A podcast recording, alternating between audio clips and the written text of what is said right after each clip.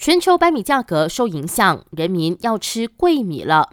受气候变化、汇率疲软和地缘政治等外在因素影响，加上印度禁止出口白米，加剧情况。国家稻米公司宣布，从即日起，进口白米的价格将从每公吨两千三百五十令吉上涨到三千两百令吉，涨幅高达百分之三十六。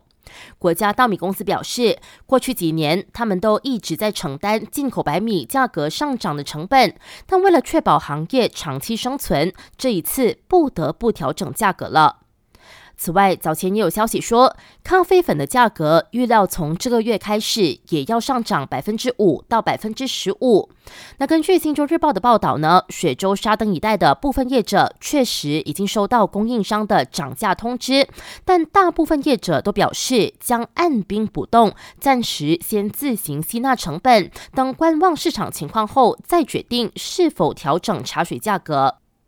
二零二四年财政预算案即将在下个月提成国会。财政部副部长沈志强表示，中产阶级是在新冠疫情期间受影响最大的群体，因此明年度财案的重点之一是协助中小型企业增加商业收入以及创造就业机会等等，来强化中产阶级，并减轻他们的生活成本负担。